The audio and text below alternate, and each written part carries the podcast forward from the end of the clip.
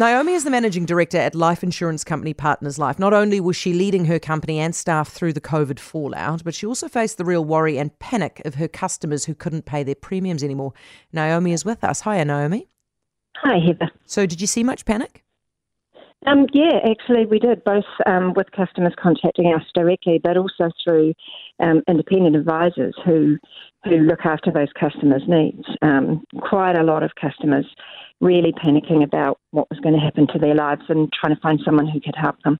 And, and did they, as a result, drop their insurance at all? Their cover?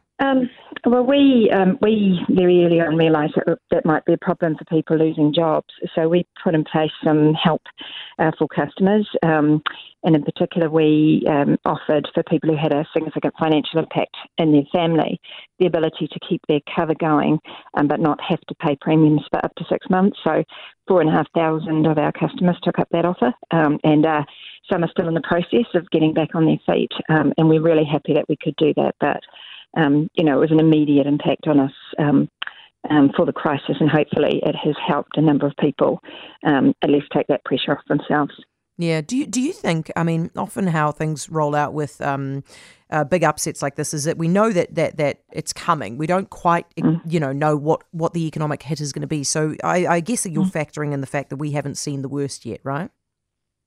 Well, certainly in our industry, the impacts of a recession, for example, if we think we're in a recession or going to be, take time to play out. And it mm. plays out in the sense of, you know, customers who have cover not being able to afford to pay premiums. Uh, it plays out in potential increase in depression claims. Um, in recessions, unfortunately, the insurance industry sees an increase in suicide claims. So it takes time for these things to manifest themselves. So the impact on uh, life insurance companies, apart from those immediate um, impacts, uh, take a bit of time to flow through. So obviously we're concerned um, about what the future might bring. So you will have done your projections. When are you expecting us to really start to see the impact?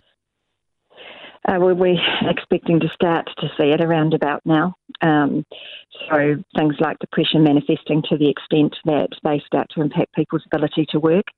Um, um, you know, people who who have had some financial support, um, say their government wage scheme, or their their businesses have remained sort of operating to a to a percent. The longer, um, you know, we we stay in this place, the more likely is that more people will, you know, businesses will close, jobs will be lost, um, and um, and so things like those depression rates, etc., will increase.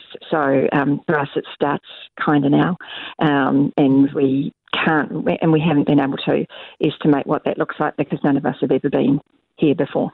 Have you started to see an uptick in suicides yet? We've certainly seen some suicides where, um, from the information we've received from the family, appear to have been driven by financial stress of businesses closing down. In terms of an increase in overall suicide rates, um, we won't really be able to tell that for some time, but the last two recessions, the um, suicide rate for insured population anyway, um, increased um, between 25 and 30 percent. Goodness me, Naomi, this is pretty morbid stuff. How do you how do you um look after yourself and your staff through through stuff like this?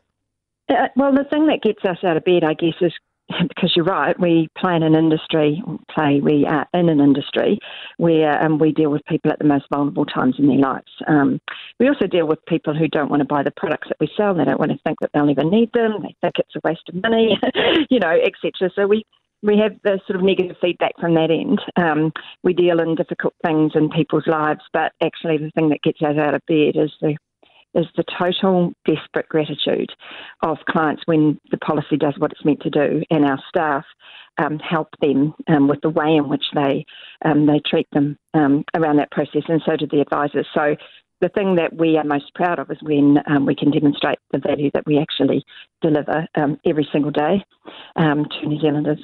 So um, I know that you've said that you worked really, really hard during the lockdown, and, mm. and, and I, I totally believe that. But if the mm. worst mm. is yet to come, is that mm. Um, level of hard work finished for you yet?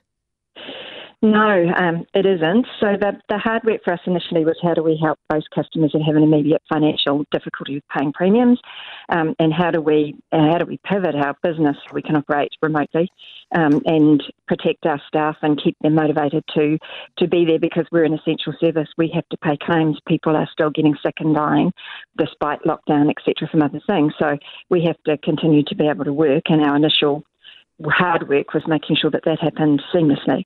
Um, but um, and now that sort of crisis part of the work is over. The the the, the slow burn um, worry, I guess, of what might be is now starting to to hit. So it's different, but it's not better.